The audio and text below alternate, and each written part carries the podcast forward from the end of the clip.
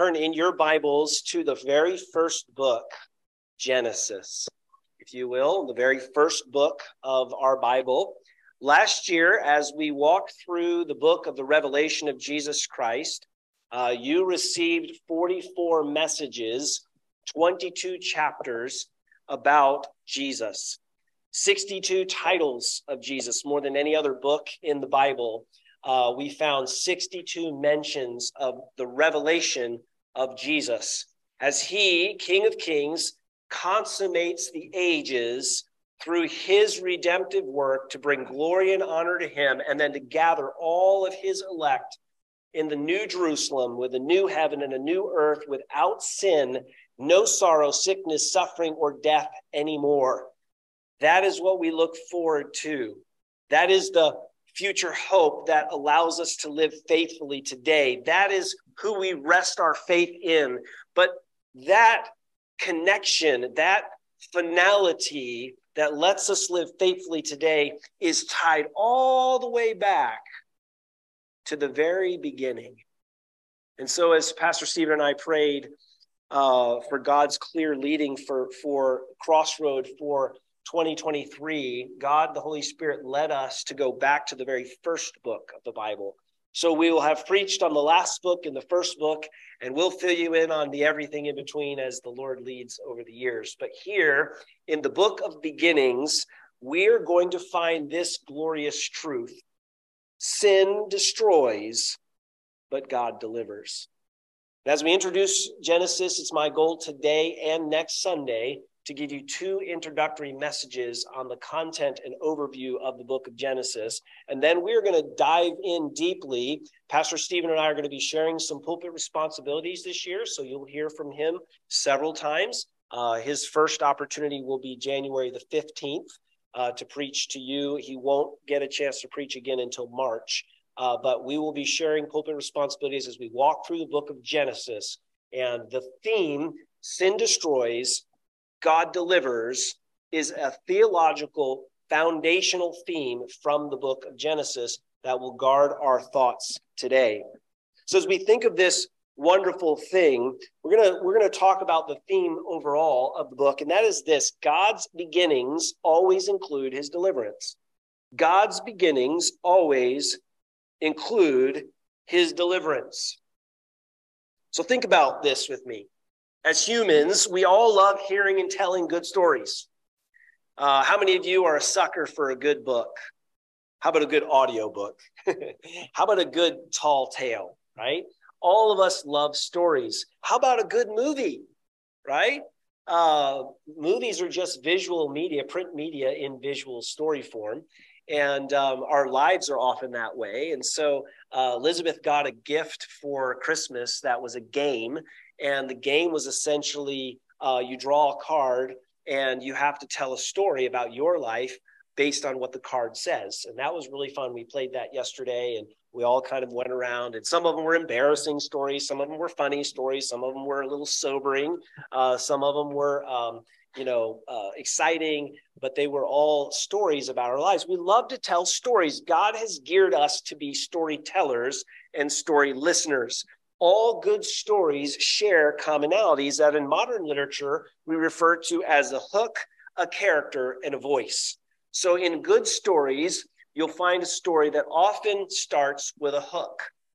It can it includes great characters, character development, characters that you love, characters that you hate, characters that you hate to love and love to hate, um, characters that are static, characters that are dynamic, characters that change over time, characters that refuse to change even though they should.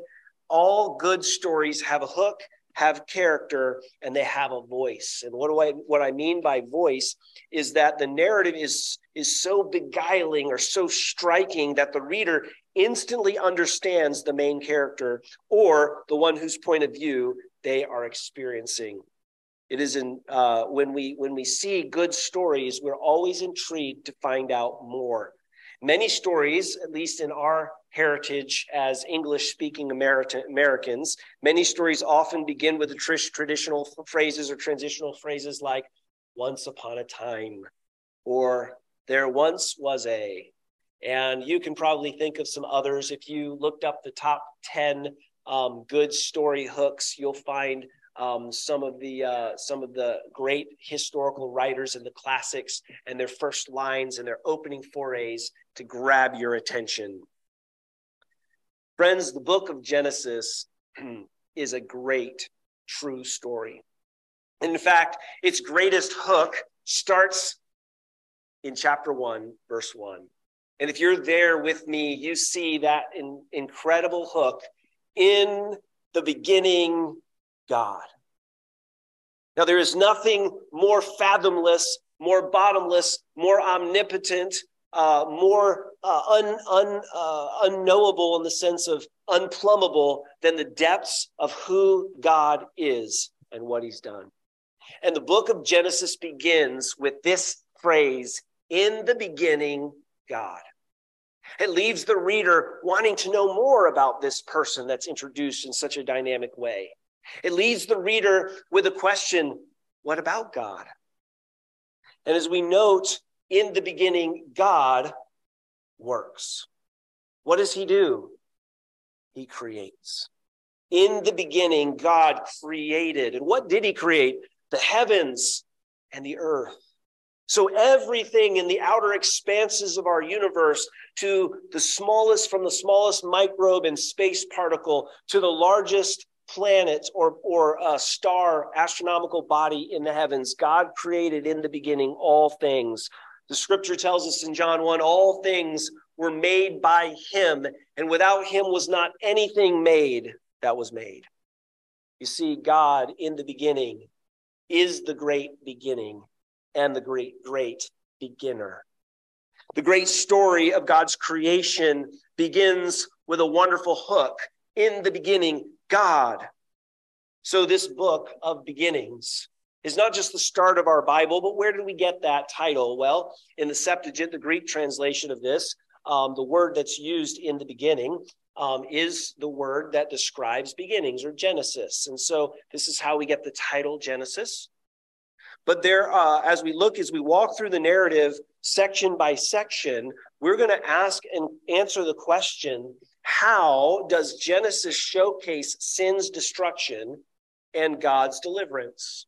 Because remember, I told you the great theme of Genesis is that sin destroys, but God delivers. Here in the beginning, God creating everything out of nothing, we find that explanation unfolding in chapter one.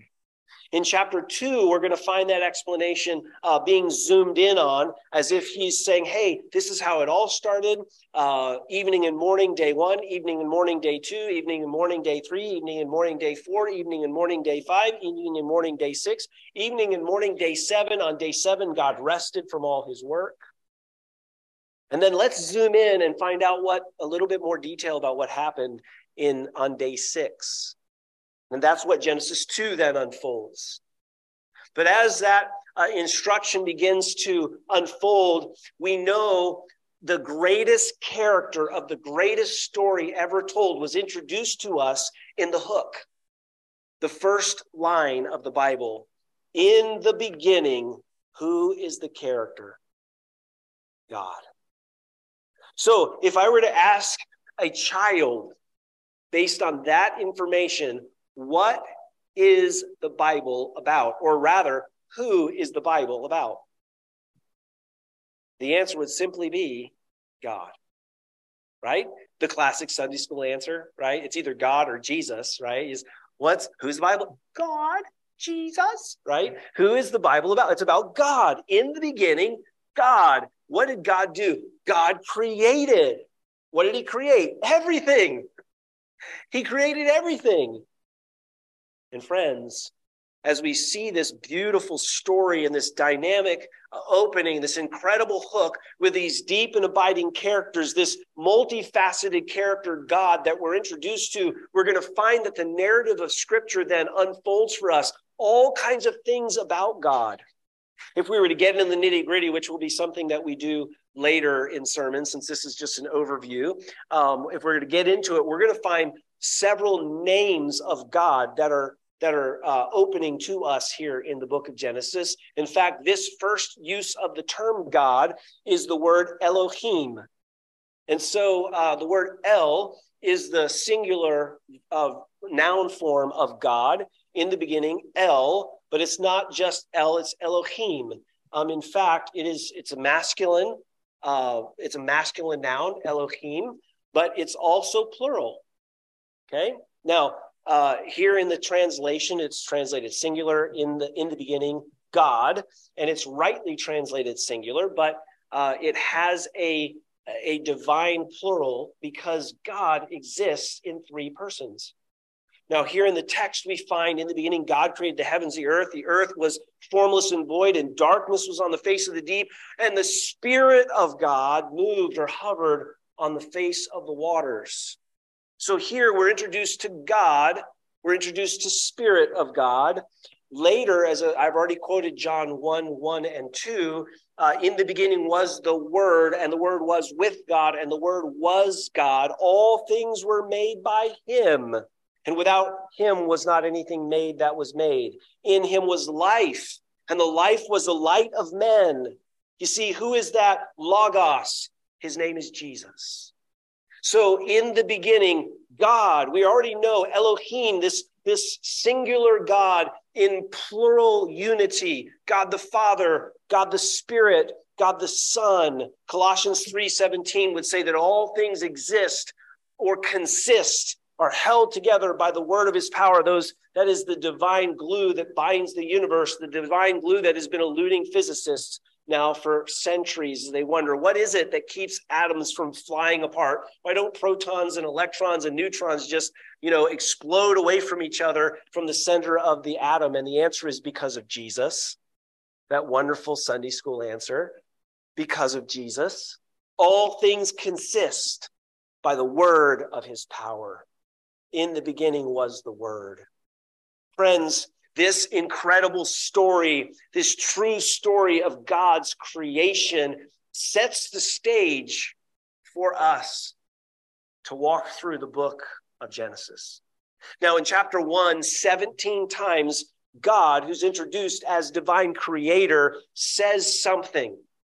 17 times he describes this creation. After saying evening and morning, day one, he says he, he looked, he surveyed everything he had made, and he found that it was good. 17 times God says, good, good, very good, good. Now, there's one time he says, not good. And I spent a lot of time preaching on that when it comes to weddings. Some of you think it's too much time as you're standing at the altar waiting for your, your, your dad to give you away. Uh, but yes, uh, that it is not good for man, Adam, to be alone. So God caused a great sleep. The divine anesthetician put Adam to sleep and performed the first operation. And he pulled from Adam's side, close to his heart, a portion of his, of his own rib. So out of the dust, God would form uh, Adam and breathe into Adam that personal breath of life. But out of Adam's side, he would then form from Adam Eve, who would be the mother of all living. And the partnership of man and woman, both made in the image of God, both co equal joint heirs of the grace of life, both of equal and important value to God for the purpose of accomplishing God's order that was given in the beginning to be fruitful and multiply and populate the earth and have dominion over it. Both of them would be essential to God's plan. And in Genesis chapter 1, this incredible divine narrator, God, Father, Son, Spirit, who out of nothing creates everything, and then in six literal days calls it all good. God, in this divine story, gets to tell us what is good. He defines good, He defines evil. He defines what brings Him glory. And as, as we walk through the story, um, today it's not my goal to preach through Genesis 1. Today, it's my goal to set the stage and ask the question how does Genesis showcase sin's destruction and God's deliverance? I will eventually preach through Genesis 1, spend some time in ch- chapters 1, 2, and 3 for you. But before we do that, remember what happens in chapter 3. Maybe it was a sunny morning when a slippery, slithery serpent of divine beauty, slimed and slid his way up the side of a sycamore tree. Probably not sycamore, since it was a fruit bearing tree. And as he bathed and basked in the beauty of this garden that was a perfect place, the Garden of Eden, the place in the center of God's beautiful earth, the place of perfect fellowship where God would walk and talk with Adam and Eve, his chief creation, and he would teach them and instruct them about all of the trees in the garden. And he would laugh perhaps with Adam about the names that he called crazy, curious creatures like elephants, lions, tigers, and bears. Oh my. God building a personal relationship as the divine creator of all things would walk and talk in this beautiful garden of perfection where there was no broken fellowship. There were no uh, things to hinder god's perfect relationship with his perfect creation. And in slithers the serpent. And in Genesis chapter 3, we don't have time for the narrative, but it, uh, theologically, we'll walk through this at a later point. At some point between uh, Genesis 1 and Genesis 3, uh, the celestial spiritual beings that are created, that live in the heavens, that worship with God, the angelic hosts of his chief creation, God created one called Light Bearer and light bearer who was a reflective luminary of God's glory. God being, think of God as the Son, because the Son, S O N, Jesus, will be the light of the universe for all eternity. Remember that in the book of Revelation, right? Amen. There will be no need for artificial light in the new heaven and the new earth because God is light. He's the creator of all light, and He Himself is light. But God created a being, a luminous being that would radiate and reflect and perhaps showcase, direct God's light. Now, I have a vivid imagination. I know none of you could tell that. Not only am I an, an animated Italian who has to talk with his hands, but I had a vivid imagination. And every time I thought, I think of the light bearing Lucifer, I often think of some of the horrible things that I did as a kid, and I'm going to embarrass myself. But my mom's in heaven right now, so she can't blush um, because she was the one who caught me doing this and was so upset. But uh, I don't even know where I learned it. Probably science class. So I can blame my science teacher in fourth grade. Actually, it was a fourth grade science teacher. Uh, but I discovered this nifty little trick where I could take an object that was made of glass called a magnifying glass. And that magnifying glass would take the rays of the sun and would direct them very finely and target a singular spot in a singular location. And it would harness the power of the sun and the sun's heat and radiation, and it would catch fire to certain things. And if those things happen to be crawling in an, in an, an orderly fashion, carrying food back to their little hill, uh, after a while, the heat of the sun that was refined to a singular point would begin to burst those said creatures. Uh, and they would make loud popping sounds along the way. I'm glad children aren't in here listening to this. I know uh, what is wrong with me. I, why would I kill poor little ants I'm supposed to go to the ant, thou sluggard, and consider her ways and be wise, uh, for she stores up for the winter and time of harvest. And I should be considering the ant, but instead I was exploding the ant. And I remember being in so much trouble for that. God's creation is precious, and I should not have been, you know, destroying ants. But I, I, I, I say that to say God's beautiful creation his chief worshiper, his chief musician, no doubt, in heaven, Lucifer, was one who would direct and radiate and reflect the light of God, and yet he wanted glory for himself. And when he fell, he took uh, a third of the innumerable hosts with him. That is described for us in Isaiah 14 and Ezekiel. And we find that at some point uh, before Genesis chapter 3, Satan has now been has now fallen and Satan is now attempting to distract and destroy God's creation and God's creatures. And so he, Satan, inhabits the sneaky, slithery, slimy serpent who slipped up the side of a sycamore, not sycamore, but a tree that was fruit bearing. And I'm just trying to think of S's here, you know, because it sounds like a snake. And so as he gets up on the branch and he is, Satan is influencing this creature, Satan deceives Eve, but Adam willfully chooses to disobey God. And God's beautiful creation is destroyed. Why? Because sin destroys. Yet in that destruction, in the wake of that disaster, maybe some of you have seen uh, now released footage from over 80 years ago, the first nuclear bomb test in the desert of New Mexico. I believe it was New Mexico or Nevada. I'm not sure which was New Mexico. Uh, you you saw the mushroom cloud recorded and how the explosion of that first low grade atomic bomb uh, actually caused a wake of devastation for hundreds of miles and a plume of irradiated uh, atmospheric uh, fallout as well. And unfortunately, man had harnessed the power of the sun and it transformed that into an incredible weapon that we later used to end World War II. And like it or not, we've used that as a threat to keep man at bay for now nearly a century.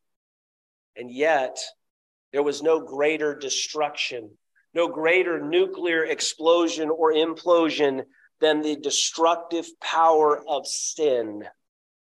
And when Adam sinned, it affected everyone. Not just at that moment, but through the annals of time, the wake and the expansion of the explosion of the destructive nature of sin has passed upon all men, for all have sinned.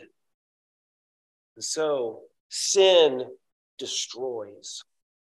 And when we see the narrative of Genesis, we're going to find wherever man goes, because man is now fallen and in sin, they're sinners by nature and by choice, by birth and by choice, because of Adam's failure, because of Adam's disobedience. Wherever man goes, they leave a wake of destruction in their path, because sin destroys. But what we find there at the very beginning of this great story with this divine narrator. In the beginning, God. The story is about God and about his incredible work. His most important work that he ever did was to create with his own hands, form and fashion the chief of creation, mankind, and to breathe into Adam the breath of life, and to breathe into Eve the breath of life. And so, man, made in his image and fashioned in his likeness, man, image bearers of God, would be God's way to save this creation. And in Genesis 3 15, when God curses the serpent, the ground, and mankind, God slips into that curse a promise I will crush your head, the serpent's head, through a seed, something that comes from outside of self. God I, the deliverer, will intervene to deliver through a seed, and the seed's heel will be bruised.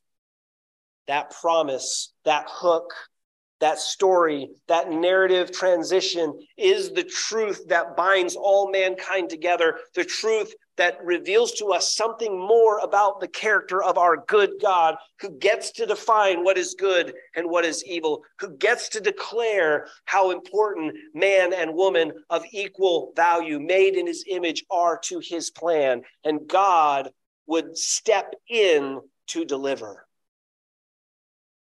By the way, in chapter four, we find that Eve took that deliverance promise personally. And when her firstborn son was born, she assumed he was the tool of deliverance. Sadly, she was mistaken. Later, we'll find out that her firstborn son, Cain, actually went away from God's plan instead of toward God.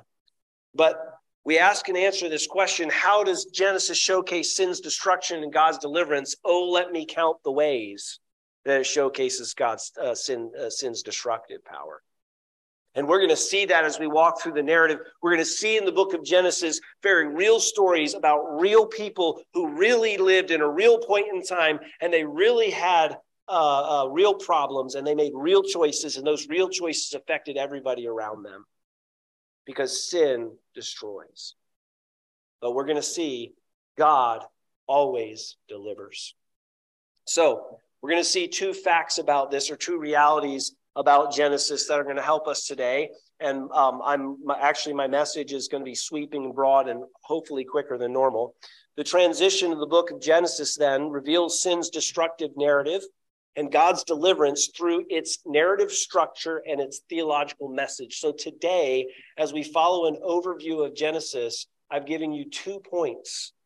That is, first of all, we're going to see how God delivers, though sin destroys, under two points. Number one, through the narrative structure of Genesis, and number two, through the theological message. Does that make sense?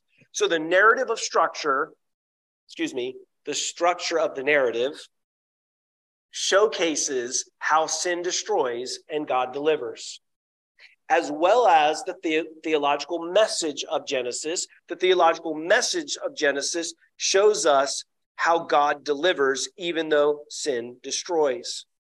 As we walk through the narrative section uh, by section, we will discover that God's beginnings always include his deliverance.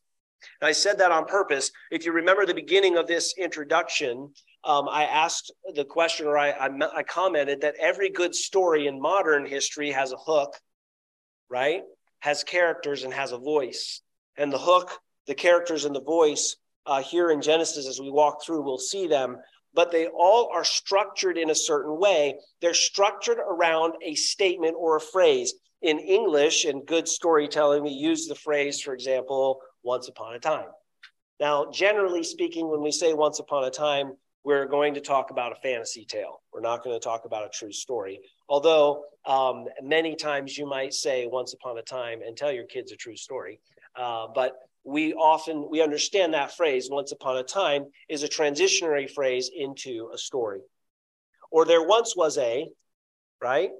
And so in the same way, we're going to find that there is a hook, there is a phrase that occurs 11 times in the book of Genesis and from a narrative structural point, I want you, and I don't have the outlines for you this week. I will print them, publish them. I wanted to actually include a couple of others. I wanted to include an exegetical outline, and I just didn't finish it. So I will, like I did with the book of Revelation back there on the green print forms, I will print out for you a narrative outline, exegetical outline, and thematic outlines of Genesis so that you can have them as we walk through them this year and follow along in our study. But as we look at this book, we're going to answer this question though this morning. So what does it what does it mean to me as you sit and listen to this message that is defining this point of Genesis, sin destroys, God delivers. How does Genesis showcase that sin destroys and God delivers through its narrative structure and through its thematic uh, theological themes or thematic ideas that are theological, okay, through its message. So those two ways showcase sin destroys and God delivers. But you're sitting there and you're asking the question, Pastor, so what? What does this mean to me? Is it just that, you know, I'm going to walk away and be like, oh, yeah, that's cool. I know a lot about Genesis. No. It means this you and I must trust our God who delivers and we must reject sin that destroys. Our God always delivers, sin will always destroy. Listen, the temptation that you and I receive, and it's not even a temptation from without, is a temptation that comes from within. That temptation will always lie to us about God's goodness. Remember in the beginning, God said 17 times it's very good. And what is the first thing that Satan does in chapter three? Has God said? Satan always asks, tempts you to disbelieve God's word, disbelieve what God has said. And sin will always take you farther than you want to go. It'll keep you longer than you want to stay, and it will have consequences far greater than you want to bear. I can guarantee you that Adam had no idea when he chose to disobey God that that explosive, dynamic, destructive uh, choice would have a ripple effect throughout all human history and all time. And by the way, that nuclear explosion by Adam would, could only be stopped by an all powerful, almighty God who would intervene as deliverer. And so today, as we walk through these two points and then I close, here is the theme, here is the thesis, here is what we call the proposition for those expositors. We must trust God who delivers, and we must reject sin that destroys. Friends, don't buy into the lie of Satan that sin is better than God's way. Because sin will always destroy. James put it this way lust, when it's conceived, brings forth sin. Sin, when it is finished, brings forth death. In the very beginning, we find that death for Adam and Eve is first spiritual separation from God, and later it's physical. So, spiritual separation from God, and then physical separation from the body. Adam eventually dies. As it is appointed unto men, it is appointed unto men once to die, scripture says, and after that, the judgment. Sin always destroys, but God delivers. So, as we think about this truth, you and I must trust our God who delivers and rejects sin. Let's look at this first point this morning God's deliverance displayed in Genesis narrative structure. So, as we ask the question, uh, how does Genesis showcase sin's destruction and God's deliverance? Well, it showcases, first of all, through his narrative structure. Okay, narrative structure. And by the way, Pastor Stephen's probably going to publish this in a bulletin. If you follow us on Faithlife, he's thumbs up, which means it's already done.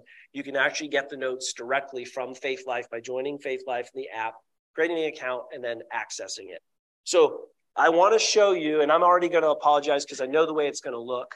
I'm going to show you two uh, narrative outlines that are very simple, and they're going to look complex on the board because I couldn't figure out to get Logos to stop putting them into individual slides. So I had like 11 slides and I put them into one, but the only way to do it was to lump it together in one blob.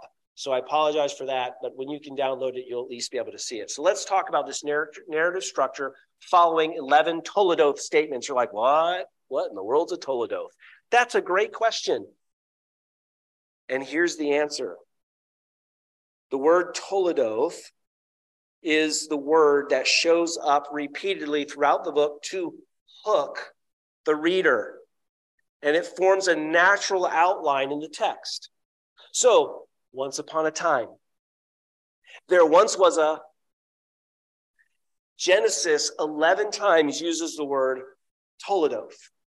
And that is a hook to the reader to say, wait a second, I'm transitioning to something new will say, Well, I don't speak Hebrew, Pastor, so what in the world does Toledoth mean? That's a great question. I'm glad you asked that. Toledoth actually means or can be translated, it has various meanings. Uh, some of the meanings include generations. So you'll see it show up as these are the generations of, or it could be descendants, or it could mean the account. This is the account of, or it could mean story this is the story of, right? Um, the days of our lives of the rich and famous. Uh, you remember that? I, I forget what the guy's name was, but it's the British guy that gave the days of the lives of the rich and famous. So uh, this kind of idea, this Toledoth, has various meanings, but ultimately it has the meaning of generation, history of, or story or account of. So the narrative pattern will then yield a theological message. And when God gives us the history of, the story of, the account of, the generations of, what is He showing? He's going to show us that sin in the beginning by Adam has now destroyed man and man's attempt to obey God. But God has to step in and deliver. And we're going to see in every time a Toledoth shows up, sin destroys, but God delivers. Sin destroys, but God delivers. And so, simply put, oh, Stephen, bless you. I love having Stephen as, as pastor. Look at him. He did that for me. Ah, I am speechless. Thank you, Stephen. Ah, I am so happy. I am delighted.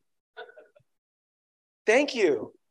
I, am really simple. I'm easy to please, aren't I? So there you go. Here are the 11 times this word shows up. Okay. The 11 times, first and foremost, in the story of creation, in the beginning, God. Okay. Secondly, the generations of the heavens and earth. Look at Genesis 2 4. What's it say? Genesis 2 4. This is the history of. That's the New King James New King James translation. This is the history of. Turn with me to Gen, uh, Genesis 5 1. Look at Genesis 5 1. This is the book of the genealogy of Adam, Toledoth, Toledoth. Look at chapter 6, verse 9. This is the genealogy of Noah. So Adam, then Noah. Look at uh, chapter 10, verse 1. Noah. Now, this is the genealogy of the sons of Noah. Okay. Look at chapter 11, verse 10. This is the genealogy of Shem, a son of Noah. How many did he have? Well, we saw that in verse chapter 10. He had three, but now we're gonna we're gonna hone it down to one, Shem. Okay, uh, turn with me to Genesis. Oh, number seven was out of place. I still love you, Stephen. Number seven is stuck there at the end of number six. The uh, verse 11, 27. So, you know, everybody makes mistakes, right? Uh, at least he got it right over here. 11, uh, 11, um, verse. Oh, did you just fix that? He's a magician.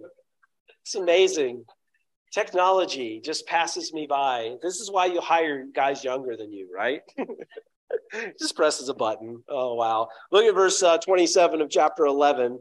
This is the genealogy of Terah. Who is Terah? Uh, and it's a guy's name, FYI. Uh, Terah is Abraham's father, okay, uh, among others. So we find the generations of Terah. Look at chapter 25. Chapter 25. And we see in verse 12, 25, 12. Now, this is the genealogy of Ishmael. All right. Now, I want you to see some things here Adam, Noah, sons of Noah, Shem. Those kind of make sense to you, right? Like they're kind of big players kind of important dudes in the story of Genesis, right? As we think through their stories, just kind of what rings a bell, we think, oh, yeah, sin totally destroyed their lives, but God delivered, right? I mean, Noah's a pretty obvious one. Um, we get the whole Shem thing because, you know, the Shemites, hence where we get Semite. The Jews come from Shem. Okay. So that's kind of like, okay, I get etymology. I can see that. But all of a sudden we have Terah was not a whole lot about him, but there's a lot about his son. In fact, we spent a lot of time talking about Abraham. But why isn't he in here? Why doesn't Abraham show up as a Toledoth? Why does Ishmael show up as a Toledoth? Ishmael's not the son of promise, unless you're a Muslim, then he's totally the son of promise, right? Why does Ishmael show up in 25? Well, that's a great question, and I will answer that some other Sunday. Uh, how about this? 25 19.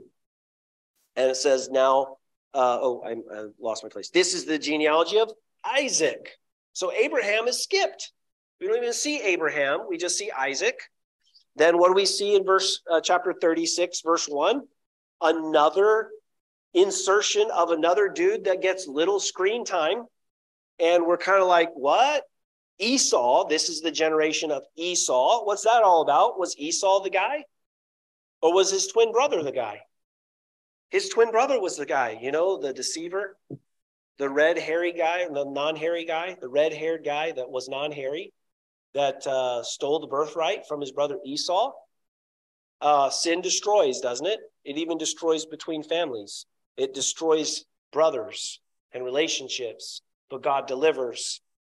Okay, then, then where's it show up the final time? Uh, Genesis 37, verse 2. This is the generation of Jacob. Now, there's kind of a lot of text from chapter 37 on, and there's kind of a really important guy in that text. Uh, does anybody remember his name? He had a coat of many colors, got wrongfully accused of stuff. You know, yeah, he fled adultery, got thrown into prison. His name was Joseph. But why doesn't he show up as a Toledoth? It's a really good question that God has given us an answer for. But the narrative structure in all of these instances shows us sin destroys, God delivers. And even sometimes the main characters, the people we think of as main characters, when we emphasize the main character and we don't emphasize what the text emphasized, we miss the main point.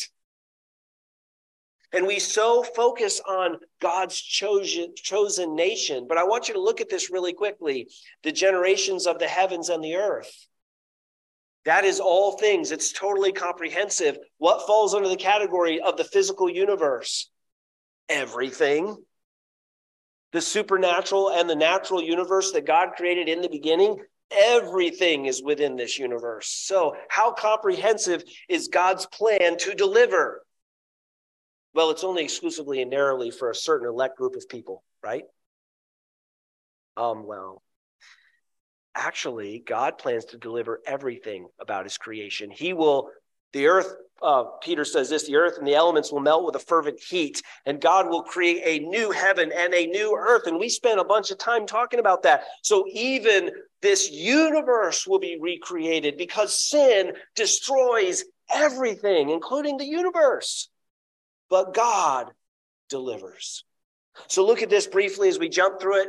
There's the story of creation, generations of the heavens and the earth, the generations of Adam, the generations of Noah. So what happens with Adam? Adam has a son. His firstborn son is a murderer. He begins this lineage of destruction. Uh, he he flees from God and he raises his his descendants to uh, disbelieve and hate God. Unfortunately, by Genesis six, the the uh, the sons of God, uh, the descendants of Seth, the godly line, Seth through Enoch, through Noah, the godly line has so polluted itself with the ungodly line, Cain, that the world, the whole world is full of violence. And God relents that He created man and He promised to destroy the entire earth with a flood. And yet He would set up a means of deliverance through a singular boat that has a singular door. And there's only one way into that boat it's through the door that God put in the side, and God opens and shuts that door. That is a type of Messiah to come. And God delivers Noah and his wife and Noah's three sons and their wives, and they become a second Adam, as it were. And they get the same command that we're going to see later on to be fruitful and multiply and populate the earth and have dominion over the earth. And yet their descendants still follow the way of Cain and they sin. We find Ham, the middleborn, there, the middleborn child who somehow we don't know exactly, it's a bit cryptic in the language, but he sins against God and he sins against Noah, his father. And so God curses Ham, but the descendants of Ham happen to be um, the Canaanites, which are a constant thorn in the flesh of the Israelites. They happen to be the Egyptians and the Persians. They happen to be those uh, that are antagonistic to God and God's plan because they followed the way of Cain, their own way, their own devices. Sin always destroys, but God delivers. And so when Shem enters the scene, Shem is the son of promise of Noah. And then Shem, nine generations later, has Terah. And by the way, we're going to have really fun with the genealogies when we get there. I've been working really hard at some mathematics, and I want to showcase some of the cool things that the text shows us about that. But the generations of Terah, uh, and we understand that his firstborn, Abram, um, because actually it's not his firstborn, uh, his, his son, Abram, becomes a child of promise. But Terah is important because Abram ends up sending his children to marry into that family, right? And so Terah, he becomes a son of promise. Ishmael is not the son of promise. Why is Ishmael highlighted? Simply put, because Abraham and Sarah, Abram and Sarai decided that they were going to, to try to do things their own way to get the blessing of God. And so their own way resulted in Ishmael and not in the promised son. Because sin always destroys. And when we try to do our own thing and go our own way and fit the square peg of our lives through the round hole of God's perfect will, we always have collateral damage. We get the hammer of our perseverance and our persistence to beat our head against the wall of God's will when we choose to willfully disobey and choose to, to uh, love our sin and love our desires instead of love our God. Sin always destroys. Ishmael is collateral damage. Isaac is the son of blessing. But what about Esau? Again, Jacob the deceiver tries to finagle his way around his brother, and Esau is another example of collateral damage. Sin destroys, but God delivers. And then the genealogies of Jacob, and that's the way it goes. The second narrative structure point, I want to actually, def- so I gave you the 11 Toledoths. That is the simplest, most complete way to look at those. But the second narrative point uh, follows these two main points guided by these statements. And here it is Uh, so I've summarized these into two sets of five. Okay, so the beginning of history is in Genesis 1 to 11. Here's the five Toledoths heaven and earth, Adam, Noah, sons of Noah, Shem. Those five fit under the beginning of history. So, how many Toledoths are there? There are 11, but I'm subdividing them into two to make it simpler. And when we work through the, the book of Genesis, we're going to do it in two sections. Section number one, chapters 1 to 11, the beginning of history. Section number two, chapters 12 through 50. Okay. To just know that both of those sections have an equal number of hooks, Toledoth sections, where sin destroys, but God delivers. So the first five are found here heaven and earth, Adam, Noah, the sons of Noah, and Shem. All right. The second one is this the beginning of God's ancestral promise to be fulfilled. What did I tell you in Genesis 3:15 God said about to the serpent in the curse? I will give you a seed, Eve, you being Eve. Eve, I'll give you a seed. The seed will crush the serpent's head, but his heel will be bruised. So here is the fulfillment of God's deliverance. God will give an ancestral promise that will be fulfilled. There will be an Adamic seed that will be reduced to Noah's family, that will be reduced to Seth's family, that will come out of Terah's line, that won't include Ishmael and won't include Esau, but will include Isaac and will include Jacob and will showcase himself through the 12 tribes that were produced out of Jacob. And the book of Genesis ends with an expectation of deliverance in Exodus because, uh, and no, I won't say that. I was going to give you a Hebrew grammatical thing that's really cool that only matters to me because all of you don't care about the Hebrew grammar. But anyway, uh, we'll talk about it when we get to the end of Genesis and Exodus. But the point is simply this when we walk through this, the beginnings of the ancestral promises will be fulfilled. We'll see Terah, Ishmael, Isaac, Esau, and Jacob. Don't worry. Pastor Stephen and I are planning on preaching a lot of messages on Abraham, Isaac, and Joseph. Okay. We will highlight those because the narrative, even though the hooks, are about these guys, the narrative expands about the blessing and the promise to the other guys. But we want to make sure that those are always balanced out by the way the narrative presents the structure because God divinely inspired the narrative in this way on purpose. And if you've never read the book of Genesis, understanding these truths, you've probably missed some of the theological themes because sin destroys, but God delivers. And anytime you and I insert our will and try to usurp God's will, we will find that sin will always destroy. It will take us farther than we want to go. It'll leave us longer than we want to stay, and it'll have consequences far greater than we want to bear. So the application is this we must trust our God who delivers, and we must reject sin that destroys. Now, you're going to say, oh, Pastor, seriously, we're going on to the second point. We are, but I promise there are no subpoints, and I'm almost done. So let's take a look at the second way to analyze Genesis that displays God's deliverance, and that is the theological theme.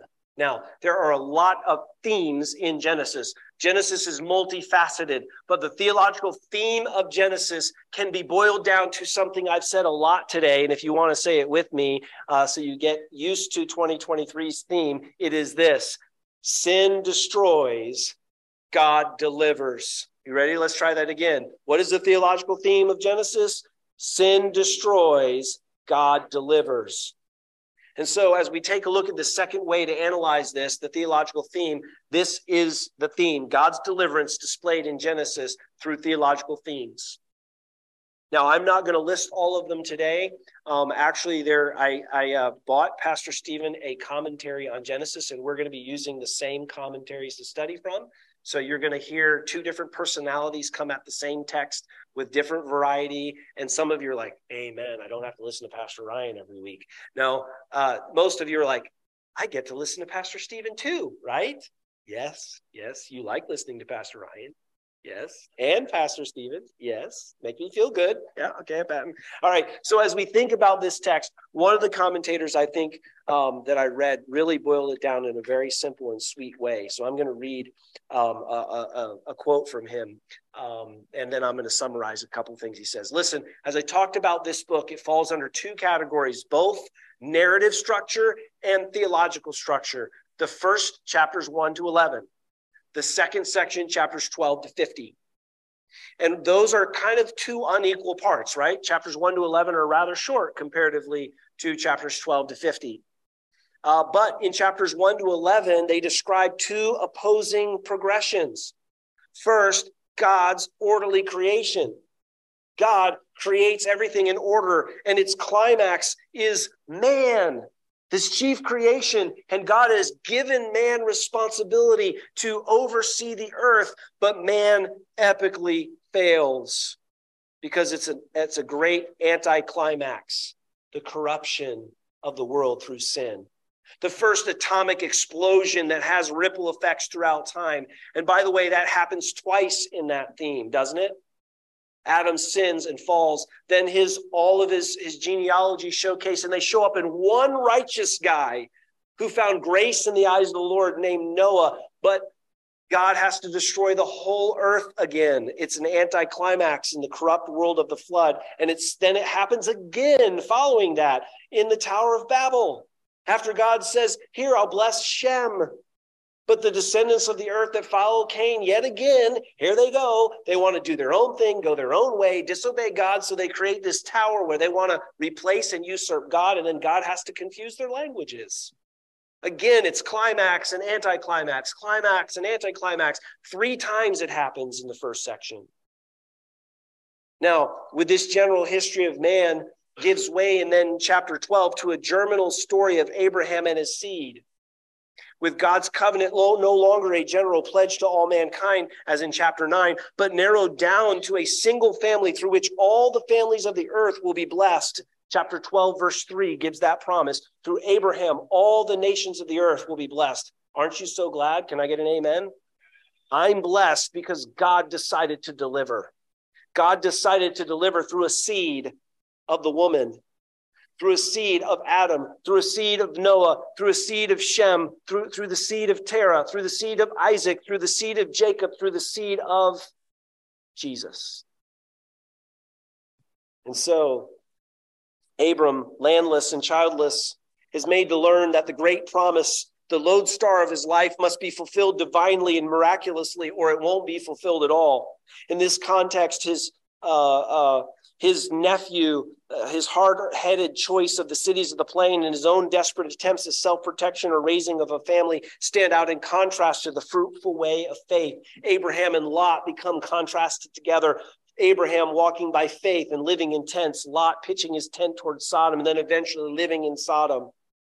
One, his family is saved and delivered. One, his family is decimated and destroyed. One's family is prosperous and, and goes into exile in Egypt and becomes a nation of millions. One's family becomes an incestuous Moab and Ammonite that are antagonistic to the people of God. Sin destroys, God delivers. Uh, so there's no future. The story makes plain in Sodom or Egypt or in Ishmael, and there's there is in the promise Canaan and Isaac. Such lessons persist in the remainder of the book of Genesis as men accept or fight against the will of God over the choice of Jacob and Esau, and in the second generation, then Joseph above his brethren in the third, then Ephraim above Manasseh in the fourth generation. And so by the end of Genesis, the chosen people has begun to take shape while its cousins and neighbors have settled into their territories and into their patterns of life. But it has migrated, meanwhile, from the promised land, and the story cannot end at such a point. So Genesis ends with anticipation of God's deliverance because his people are stuck in Egypt and they're nowhere near the land that God promised them to Abraham. So by the book's close, the book has lost nothing of its impetus. Its 50 chapters are the springboard for the greater things of Exodus, with its final events demand and its closing words anticipate. It's the only the first of the five fifths of the law, as the law itself is the seed of still bigger harvest. One of the impressive facts of Genesis and in the Old Testament uh, about Genesis is that its forward thrust is a consummation which is foretold yet in detail unforeseen. In other words, God prophesied a deliverer, and it's it's clearly sort of being unfolded as a human being to be a second Adam, but we don't yet see how that's going to work out, right? In fact, when we get to Genesis 39, Genesis 39 is interrupted. The life of Joseph is interrupted with this horrible story of Jacob and how Jacob's children were rebels and they rebelled against God's way and they refused to bring a seed of promise and they died. God destroyed their line. But this one righteous daughter in law decides I need to have a seed, and you promised me a seed. And then she makes an unrighteous choice to prostitute herself to Jacob. And yet, God, in his mercy, allows a lineage so that, not Jacob, I'm sorry, Judah, so that Judah and his lineage is restored. And out of that atrocity, God builds the beauty of a future ruler who would become David, a Davidic line, a Davidic heir who would become Jesus. And so we're going to see sin destroys, but God delivers. And the message here is today please don't let me lose you. God can make a beautiful story out of your mess. God has already begun to make a beautiful story out of this mess. And let me tell you, friends, when we recognize God's way is always the right way, when we reject sin in our own life and accept God and His love and His direction, no matter how hard, no matter how counterintuitive it is, I promise you, God's blessing is greater than sin's temporary reward. You'll find a man named Moses who is the first guy we introduce in Exodus. He is a continuation of the story of Genesis, 400 years after Joseph. But we'll find the man uh, Moses, who will later be told in Hebrews chapter 11, he didn't consider the temporary pre- pleasures of sin for a season, but was rather willing to reject the temporary pleasures of sin in the acceptance of his maker, who would build a city for him to dwell in one day. And he'd deliver a people. So, Genesis, in fact, in its various ways, almost nearer the New Testament than the Old. In some of its topics, they're barely heard again until the implications can fully emerge in the gospel. The institution of marriage, for example, the fall of man, the jealousy of Cain, the judgment of the flood, the imputed righteousness of the believer, the rival sons of promise and of the flesh, the profanity of Esau, the pilgrim status of God's people. All of these are predominant New Testament themes. They show up in Genesis. So, Genesis, the book of beginnings, is more connected to us as New Testament believers than we might possibly imagine. Finally, is the symmetry we see by which some of these very scenes and figures of the earliest chapters appear in the book of Revelation, where Babel, the Tower of Babel, becomes Babylon, and that ancient serpent, the deceiver of the whole world, will come to its downfall. And the redeemed, though they are now veterans rather than untried innocents, they will walk again in paradise by the river and the tree of life. You see, Genesis will have its concluding work in Revelation. And when we understand in conclusion, thus today we've seen that God's beginnings always include his deliverance. As God works in our lives, we must trust our God who delivers and reject sin that destroys. Listen, 2023 is a new beginning, it's a new chapter. I don't know. I know it's, we sometimes laugh at this generation's ways of saying no to the past and moving to, into the future, but there's something to be said about smashing or burning or tossing something that has been a problem in our life. Maybe you need to go home this week and say, honestly, before God, there's been sin in my life that has been destroying me. And it's in the shape of this practice, this idol, this monetary thing, this trouble in my life where I've been clinging to its satisfaction, thinking that it would be better than God. And I need to dismiss that because sin always destroys, but God delivers. We must trust our God who delivers, and we must reject sin that destroys as we start into 2023, may God help us to be men and women who listen to the message of Genesis. Because in the beginning, God, God is at work today in your life, my friend. God will continue to work tomorrow, and He will never leave you or forsake you.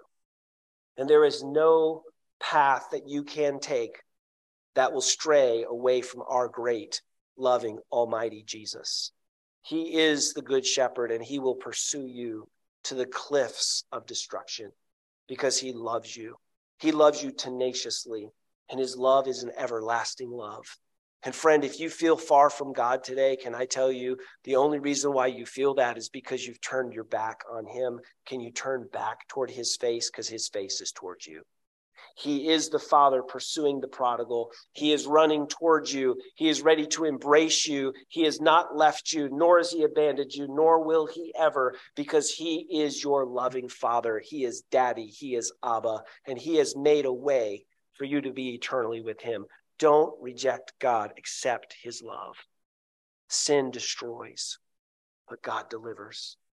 Wake up from the pigsty that you're eating as a prodigal Shake off the mire and the filth and run, run. Don't delay. Run back to the loving arms of your Father, for He has given Himself, His greatest treasure, Jesus Christ. And He ever lives to make intercession for you. Friend, don't grow weary in well doing. Don't be discouraged in your sin nature. Don't quit fighting sin because God delivers always in all ways, at all times. Turn from sin into the Savior today.